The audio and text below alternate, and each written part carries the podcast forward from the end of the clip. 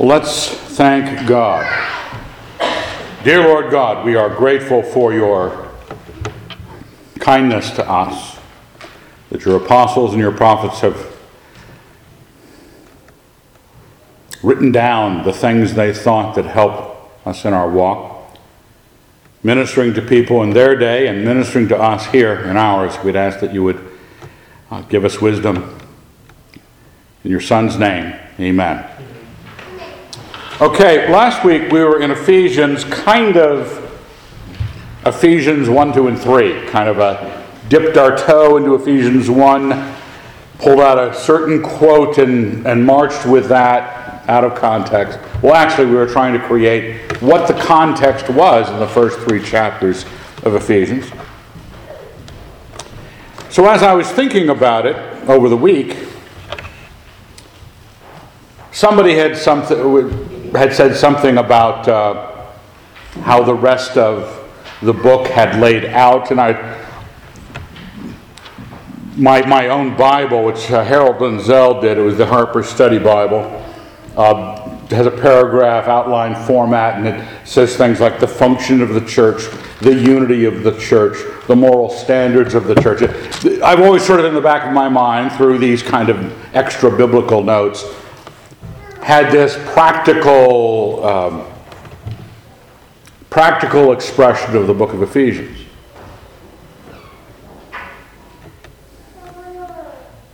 But one other thing that I learned from my, uh, my father is that when you see the word therefore, you look what it's there for. And you'll notice the top of the right hand column, Ephesians 4 1 I, therefore, a prisoner of the Lord, beg you to lead a life worthy of the calling to which you have been called, with all lowliness and meekness, with patience, forbearing one another in love, eager to maintain the unity of the Spirit in the bond of peace. A, a verse you're probably familiar with, a verse you're probably, yeah, that's really rich. That doesn't excuse you. Even inside the verse, to say, well, because it's really rich inside the verse, I don't have to look what it's there for. The instruction is you see the word therefore, you look what it's there for. Now, the wonderful thing about Ephesians is you were in Ephesians 1, 2, and 3 last week. And it's almost as if Paul, if you've ever thought about Paul's writing style. The man was not gifted in writing. Run on sentences, sentences that don't go anywhere. And the first verse of chapter 3 uh, For this reason, I, Paul, a prisoner of Christ Jesus, on behalf of you Gentiles, dash, and then the rest of the chapter doesn't finish the sentence.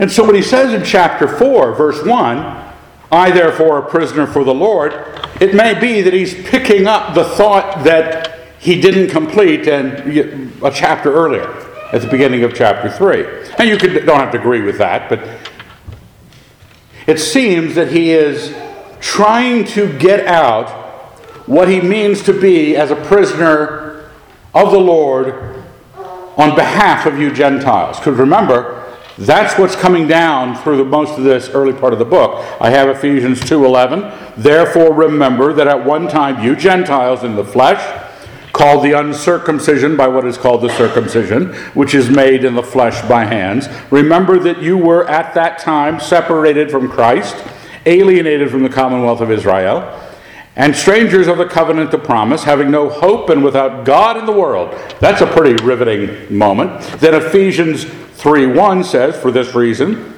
I, Paul, a prisoner of Christ Jesus, on behalf of you Gentiles, and he talks about preaching the mystery of the gospel. Verse 6 that is, how the Gentiles are fellow heirs, members of the same body, partakers of the promise in Christ Jesus through the gospel. He has told them in chapter 2 that uh, that the, the, he's made one man in the place of two, breaking down the dividing wall of hostility. So when he says in Ephesians 4 1, for this reason I, I'm a prisoner of the Lord, beg you to lead a life worthy of the calling.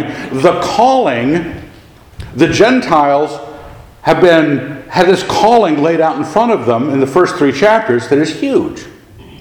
It's favorable. It's wonderful. It's amazing. Something has happened. The great mystery, hidden for ages, is the gospel to the Gentiles. That's how Paul sees it. Right? How the Gentiles are fellow heirs. Not how the Gentiles join Judaism, how the Gentiles have become the one new man, and the Jew has become one new man in the place of two.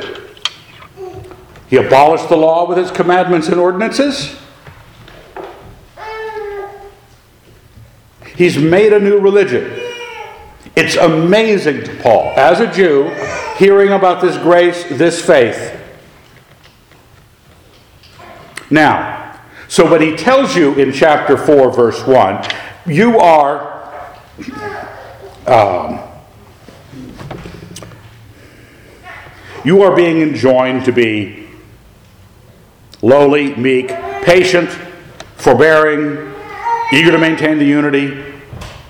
And we try to pull that up into an instruction for a bunch of Protestants who, for two millennia, well, Protestants for 500 years, Gentiles for two millennia, were really used to running the church. We Gentiles. Caleb's not here, right? Caleb's not here? Okay. We can make some decisions now because we're all Gentiles. We get things done. We're mostly white, mostly Western European. Let's show some privilege. Let's hold a council. We stop seeing the amazing quality to which you have been called. Lead a life worthy of the calling. Eh? That, that phrase almost doesn't make sense in the normal evangelism that brought you to Christ. Because you're not going there, you're not sitting there wide eyed with amazement.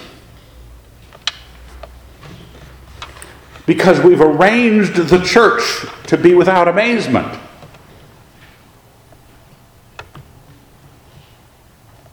What's amazing about the gospel you preach? Is it still amazing? You know, interestingly enough, it's not we didn't get used to it. It's not like, oh yeah, the gospel. Because you will walk into any evangelical church in the country, maybe even this one, and find in conversation short order that they're still thinking in terms of a religion we craft for God. You have two choices. You're either crafting a religion for God, or you're trying to be obedient to a religion that He has crafted for you. So people who like the Jewish way of doing things, they're the ones who say, okay, God wrote it out this way. And some people, no, we want to run around with streamers and have burlap banners on the wall that say Maranatha and a descending dove. They, they want to have those kinds of uh, freedoms.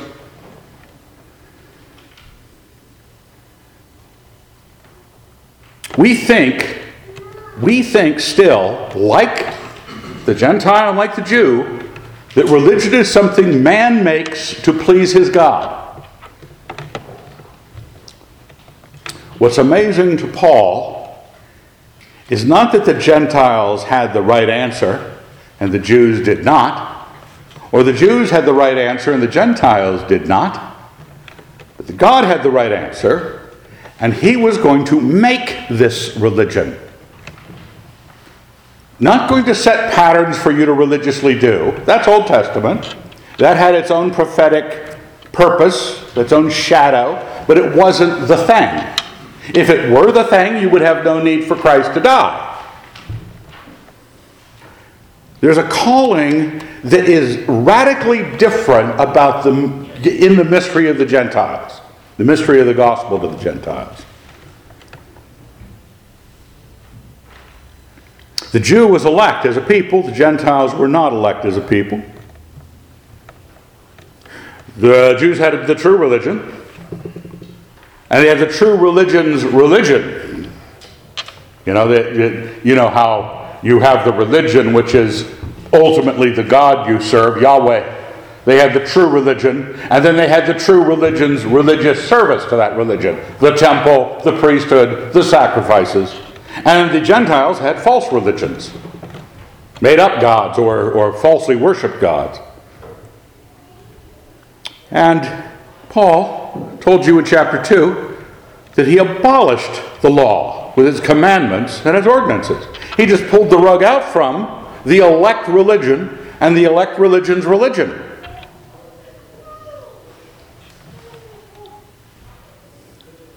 And gave grace to the Jew and the Gentile together. You read through the book of Romans, you're going to figure if you have that thought in your mind, Jew and Gentile together, what, what is the Christian message to this? It's wonderful. You're all sinners. You all need faith. You all need the grace of God. Everyone is the same under the grace of God. And we are set free from true and false religion. Okay? We're set free from true religion and we're set free from false religion. Because when he says, and if you don't know where the verse is, we covered it last week, Ephesians 2 15. Oh, I'll start with 14. For he is our peace, who has made us both one and has broken down the dividing wall of hostility by abolishing in his flesh the false religions of the Gentiles and their idolatry. I made that last part up. Now, by abolishing in his flesh the law with its commandments and ordinances, that he might create in himself one new man in the place of two, so making peace. This is religion still strange. It doesn't take you long visiting any believing church of dear believers to find out what kind of religion they have added to the system. Could be something as malevolent as legalism, or could be something as much uh, pretentious as, as uh, liturgical uh, devices. We stop being amazed because we started doing our religion like someone would carve an idol. We start making a religious idol to serve our God by that doesn't really touch on anything you're told to do in the scriptures. You're told here to be lowly and be, realizing how wonderful the calling. How, with the Gentile here, I think he's talking to the Gentile, how wonderful it is that God has made the mystery to the Gentiles, the mystery of the Gentiles, fulfilled in Christ. You should be lowly, meek, patient, forbearing. Boy, that sure would be it because you've just been told that not only have you been included, the, the, the Jews have had their religion abolished. Okay? The Jews have got to be one man with you with their religion ended because Christ for them was the end of the law. Christ for the Gentile was you have a path to God. You should be meek. You should be forbearing. You should be understanding what they're going through. You should be eager to maintain the unity and the bond of peace. That's not just general Christian advice. That's telling a Gentile who understands how great their transition into the true religion, the true religion, is. And he tells you, verse 4, what is this? There is one body, one spirit, just as you were called to the one hope that belongs to your call one Lord, one faith, one baptism, one God and Father of us all. Now, that's not a list for you to think of in a creedal sense. He has just told the Gentile and the Jew. He's broken down the dividing wall of hostility. He has made peace in the truly religious by making a religion that is in him, in his Son. That's chapter 1. It's all in Christ, in his death. Not in our religious behavior, not in our religious actions, not in the carving of a religion to look like Christianity to go perform on a Sunday. The oneness you have is because there's one body and spirit.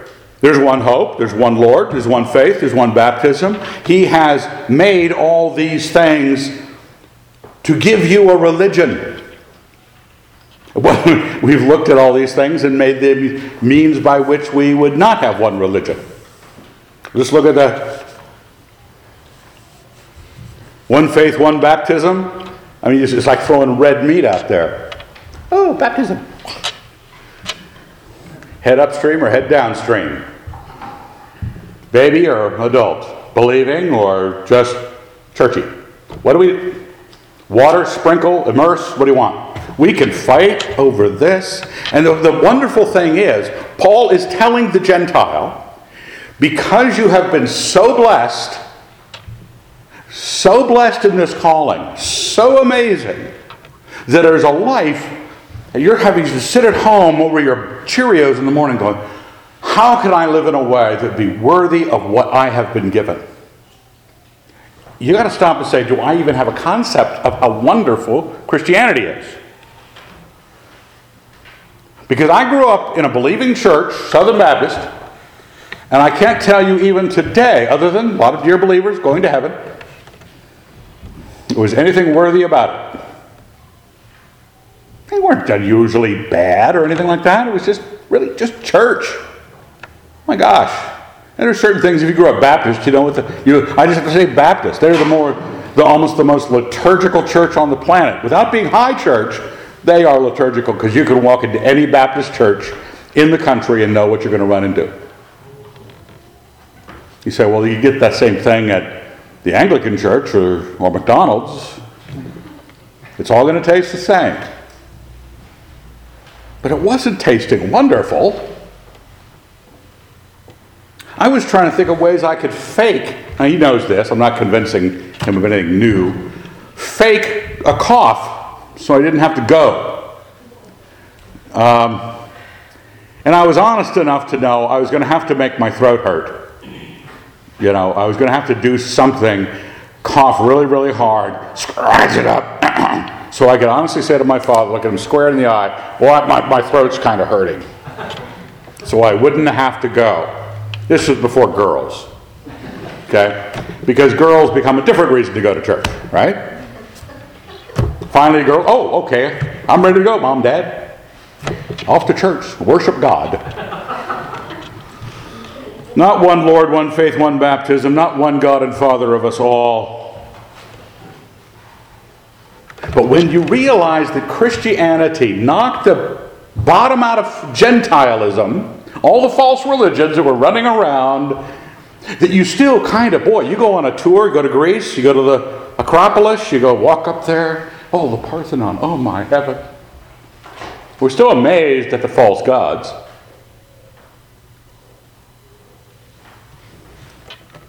Oh, people are still amazed by the thoughts of the temple of God in Jerusalem and let's get it rebuilt for the Jews and save up and say, oh, are you guys amazed about Jesus Christ at all? Because he broke down all those things.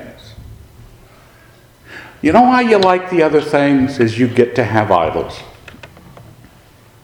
This is not your design of one baptism, not your design of one Lord. It is God and Father of us all, who is above all and through all and in all. That's not a, creedal poetry. That's absolute truth. Does your religion stand in God and Christ?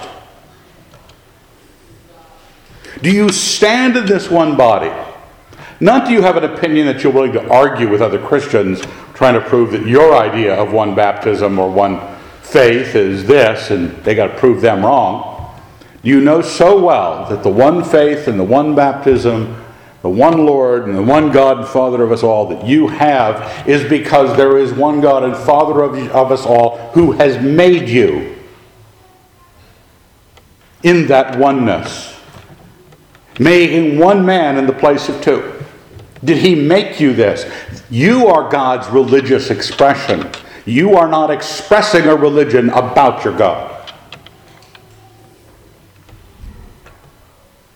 But grace was given to each of us according to the measure of Christ's gift.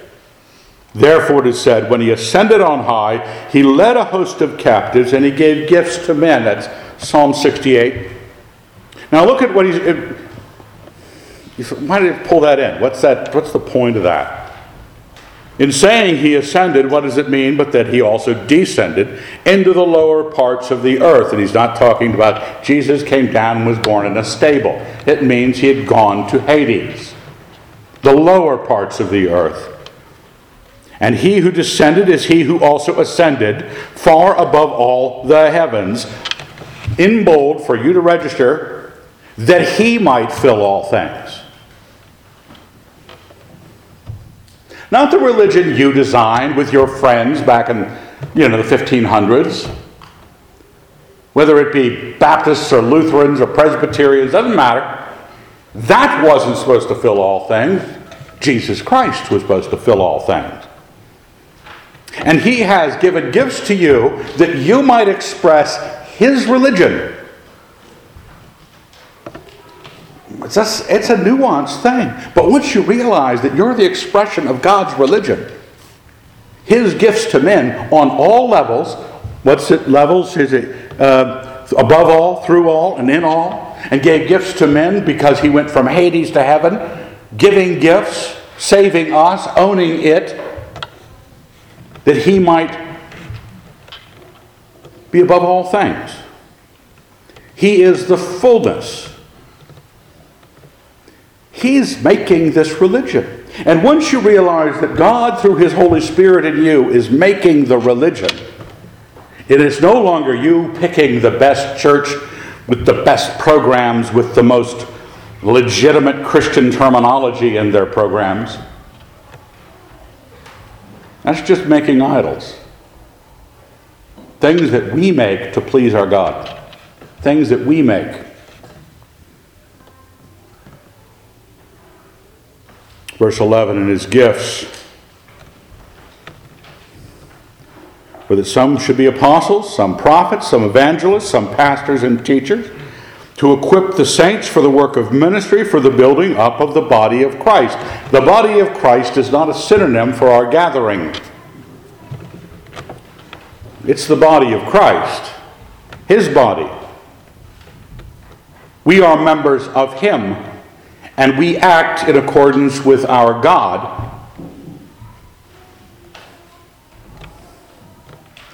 Did you ever have a day when your hands decided they were going to go out and do some things that they thought would please you?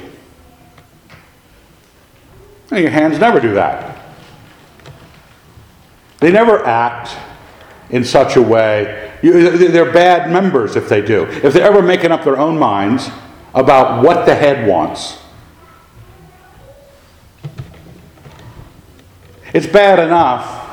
I used to, when I was little, I used to walk around with, don't tell anybody, with literally a limp wrist. You know, hands dangling on the ends of my arms. Because I just didn't think about doing anything with them. And if you don't think about what your hands are doing, they weigh about, I don't know, a pound and they just drop. So my father finally, Ugh, and told me, just, just straighten your wrists. Just think about that. Just straighten your wrists. That's all you got to do, straighten them. So I did. Don't walk around that way anymore. We don't even like that, let alone if they were thinking of doing things themselves, like, you know, grabbing somebody that you're not married to. If your hands had an idea, well, I'm going to go grab her. Well, hold it. I didn't want to do it. I'm still, I'm grabbing her. Well, the embarrassment. We are the body of Christ. We are not here to be making up our own minds about what kind of religion we're going to offer him. We're here to do his religion. We're to be his body. And he has given us these gifts not as a as a template for us to design a book of church order around uh, what? Apostles, prophets, evangelists, pastors, and teachers? Because we could have a page for each of those defining the job descriptions and what, that, what we mean by pastor and what we mean by teacher.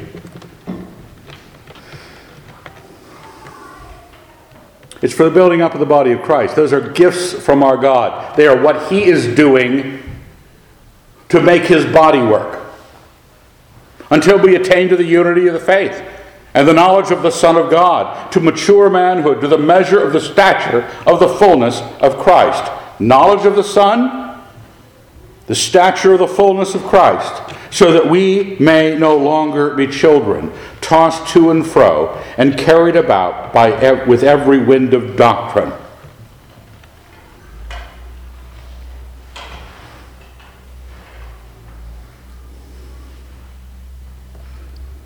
Um, there's something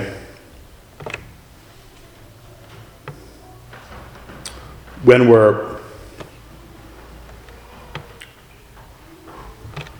you say how do i avoid how do i know this isn't just another crazy talk by some crazy north idaho pastor who has got some radical anabaptist tendencies downplaying all the churchiness that other churches might have and, and even thinking we might be too churchy. Too churchy!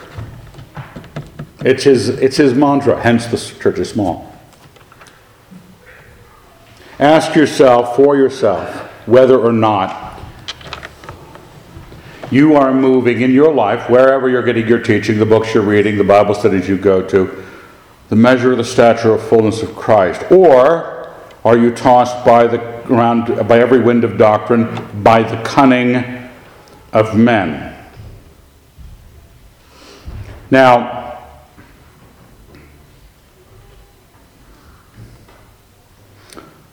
we have all sorts of Christianity out there. And again, we're not talking about whether or not people are going to heaven. Did they believe the gospel of Jesus Christ? Are they going to heaven? They could be going in a, you know, I, I have the descriptions here on the. Um, European post Catholic ballet. Okay, that's where, well, you know, you just, oh, the, the flying buttresses. You know flying buttresses? Some of you do. Engineering thing. To have the windows in these medieval churches, glass doesn't hold up stone really well, so they had to divert the weight from the vault into a, a, buttress that would leave the edge of the building and drop to the ground, leaving ability to have glass windows, carried the weight of the roof down to the ground beauty. You get high ceilings and lots of glass, and, and it's, it's our European heritage. And it's godless. Beautiful. Or some, your, what, what's the other one?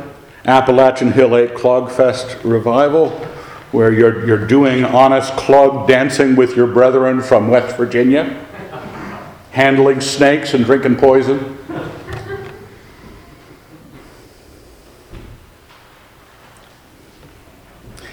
It's awful. Oh, you might like art. I love art. I like the beauty of the of the post-Catholic uh, uh, ballet more than the Clogfest. I'll give you that because I like art. If they, ha- I like food too. If they had a better buffet at the Hill Ape convention, I would probably be there. This is what happens when the cunning of men, so cunning, steps in and designs your religion. They will market it to you, and you will get the audience in the pews that like that marketing strategy. So, people who like the Hawaiian shirt and the head mic and the stool and the casual talk by the pastor with a tattoo um, will go there. And if you're going to go feel religion, You'll go to the high ceiling vaulted moment with the boys' choir and, and absolute apostasy. No, it doesn't matter to you what's going on, you don't even care. I know friends of mine who have gone high church in many cases, or a low church in some cases. Not because there's something weirdly wrong with a high church service, but they're going there and they don't even think about what Jesus Christ's religion is trying to make in them. They just want to have the humanly designed religious moment. They want their idol. And it doesn't matter if it's a low idol or a high idol, whatever works for them. The cunning of men. Your God fills heaven and earth. He has gave, given gifts to men, and he has done it in one thing of each thing one baptism, one faith, one God and Father of us all. That's it. Your task is to find that one religion that God made. Not the one religion that includes the name of Jesus Christ, where other things were drafted by the rest of us that we might offer. Because that's the cunning of men. By their deceitfulness and crafty wiles. By their craftiness in deceitful wiles. Rather, instead of that, instead of putting up with what men write and offer to God, speaking the truth in love, we are to grow up in every way into Him who is the head, into Christ. Now, have you ever read through this passage? And I've read through it a lot. And I look at a sentence like that, and if I'm not thinking of the juxtaposition of man made religion, Christian man made religion, and God made Christian, Christianity, I don't know what the thing is saying. Because it, it, it's not drawing me to something that's, that's just something I want to live a life worthy of. If God is designing your religion, we're not just right. Our God died for us, redeemed us, made us by his gifts from Hades to heaven a religion that he offered.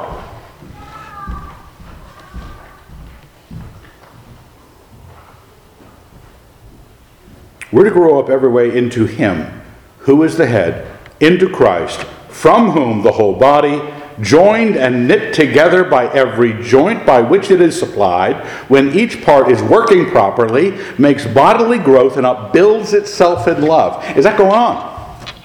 Is the religion that God makes, that, that God is expressing His religious service in us.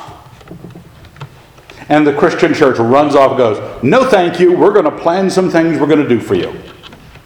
In your name with t shirts on that say Jesus' name on it.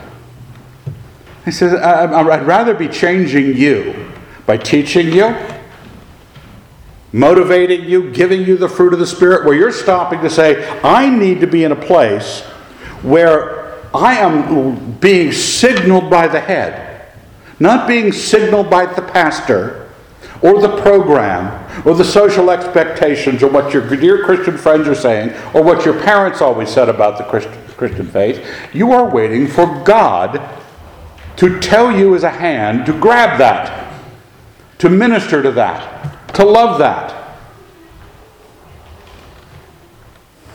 It upbuilds itself.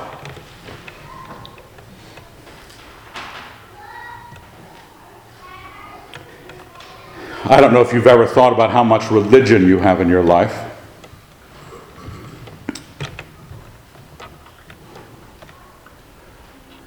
But try living your Christian life without any of it this week. Just say, I want to, I'm not denying the faith. I want to live. What life do I have left? They're rioting up there. There's probably one dead adult or two dead. Now there's going to be three dead adults. They're infidels. Okay, now we have just complete. There's people going up and down. Graham just went up there with your daughter, and that's on tape.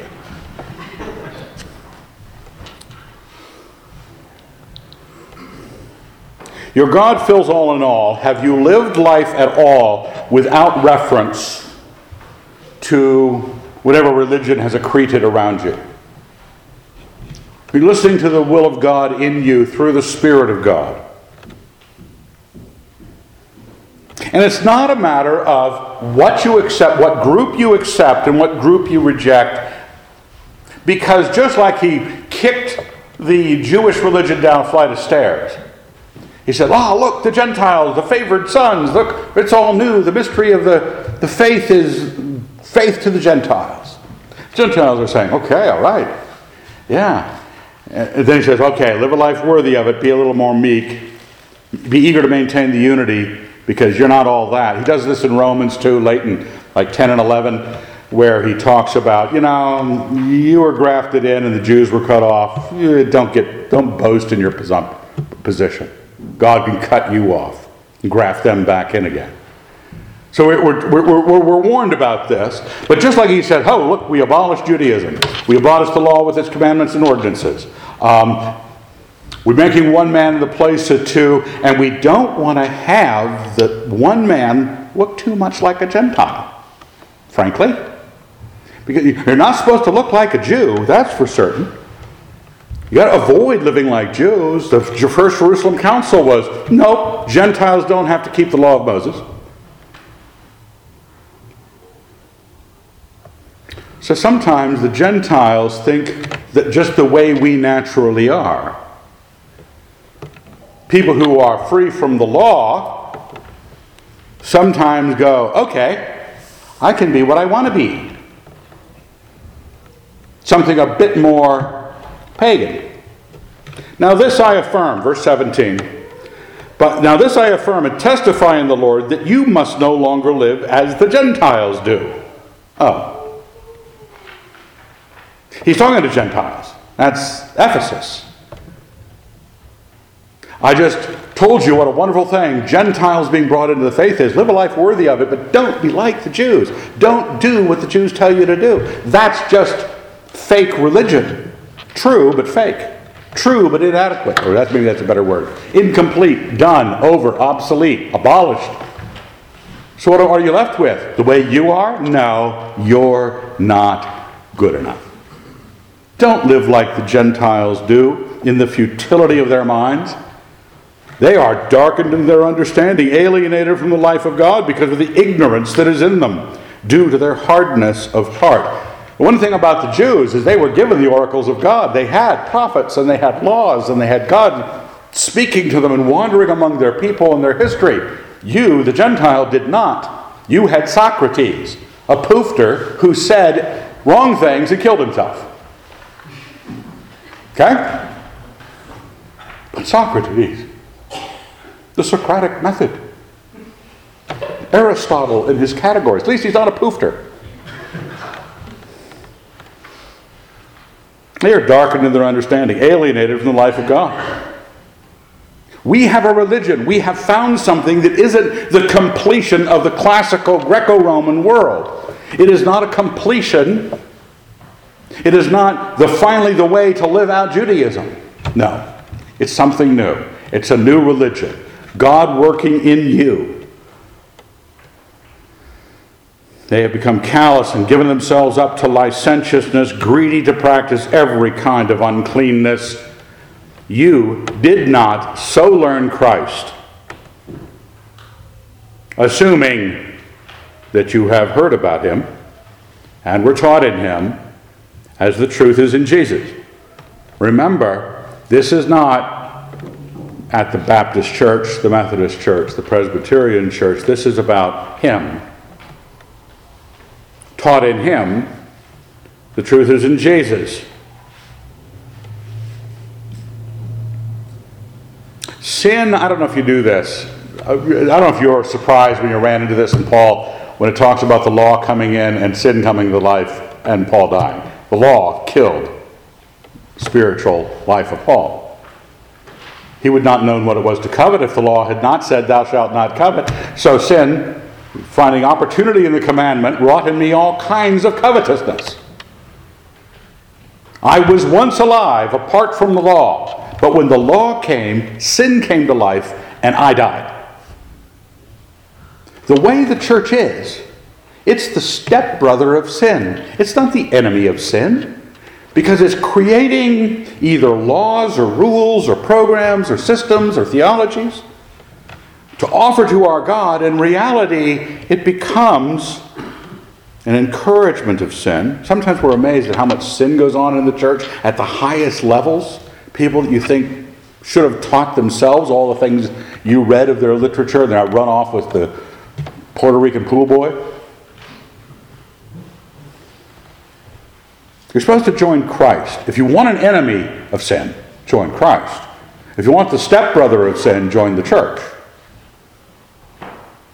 It sets you up to not be in victory over sin because the law and religion never was victory over sin. If the law had the power to make you righteous, there'd be no need of grace. These are quotes, by the way. Not of me. Have no need of grace if it could work. So why would I go back to that? Well, because it's called a Christian church. And it seems like a lot of believers are there. Yes, but they crafted an idol. They did not choose to live in Christ, through Christ, in Jesus, learning Him. Put off your old nature, which belongs to your former manner of life and is corrupt through deceitful lusts, and be renewed in the spirit of your minds and put on the new nature, created after the likeness of God in true righteousness and holiness. This is a matter of how you think. It's asking you to think a certain way. But the first thing, before you say positionally, what do you mean, Evan? What's your book of doctrine that you know? No, no, no. You first need to say, what is the different nature that is amazing in that is amazing in the gospel? That you could be called to live a life worthy of it, and you go, oh, yeah, I would give up everything for this, even today. Understand that there's a radically different way of thinking than all other religion. All religions are offering their, their religion to their God. Our God is offering our religion to us. He's offering to make us into people that we would be this way. If we have to first, what's it say? your former manner, your old nature, corrupt through deceitful lust. In other words, you were deceived by what you wanted. Now, it's not always deceitful lusts like, you know, the ladies. When you say lusts, you know, the ladies. Half the crowd, you're the problem. We can't, we would live more righteously without you ladies around. But it's not all that. It's, it's, it's not all food or onion rings, which is higher than food. Sometimes pride of life. Have you ever seen a little bit of pride of life in the church? Just a little. Just a little bit. A friend of mine was at the Vatican the other day. Just a little bit. When Michelangelo designs your church, it's a nice church. Pride of life. Deceitful corrupt through deceitful lusts, and instead be renewed in the spirit of your minds. What is the spiritual formation of your mindset? Is it the usual path to power, winning against your enemies, beating out the Muslims? What, what's, your, what's your point? What's the spirit of your mind? What renewed you? It says that in Romans 12, right? Be transformed by the renewal of your mind. What are you renewing it to? I'm asking you to consider thinking that we've got the whole thing backwards. Christianity is the one thing where you become a Christian because the God made you one and made the religion function in you, and only you shutting that down and go, no, no, no, no, not you, God. We're not listening to you this moment. We'd much rather justify this or do this according to what my church says. Put on the new nature, created after the likeness of God in true righteousness and holiness. So, in the new covenant, you get a new nature. You get a true likeness instead of an idol. Okay? A true likeness.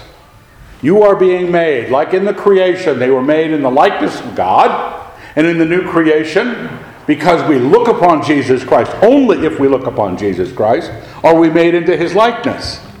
Only if we, our religion is to express him as our head, as our body, as the head of our body. Eh, the helpful thing for me, and this is just a thing, the helpful thing for me is to start thinking of everything the church offers God is idolatry. Not just idols, not just the actual ones, the statues of Jesus, or the BVM, or whomever you wanted to have, or the icon, or the every single process and program. that we're making a religion to try to offer to God. We want the true likeness. We want you to look to Jesus. The reason you can't join this church is because you can't join this church. The pastor is not a member.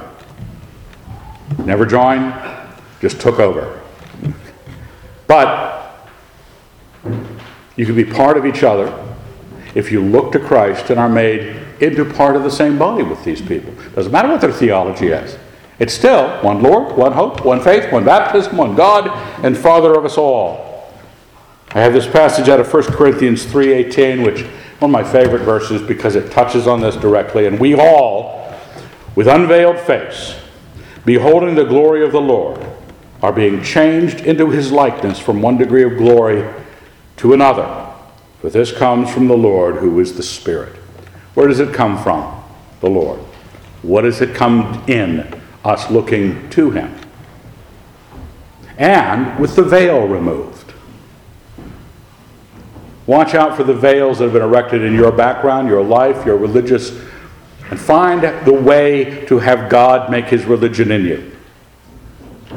Because you did not so learn Christ. Churchy Christianity, Christ never wrote, never made it. Become like Christ. Let's thank him. In your Son's name. Dear Lord, we're very grateful very grateful for your Son that we are able to look upon him, hear from him, learn from him, have his Spirit guiding us, waiting for that, that our minds would expect that wonder of religion made by you, being lived by us. Thank you. Help us learn this. Give us that new nature.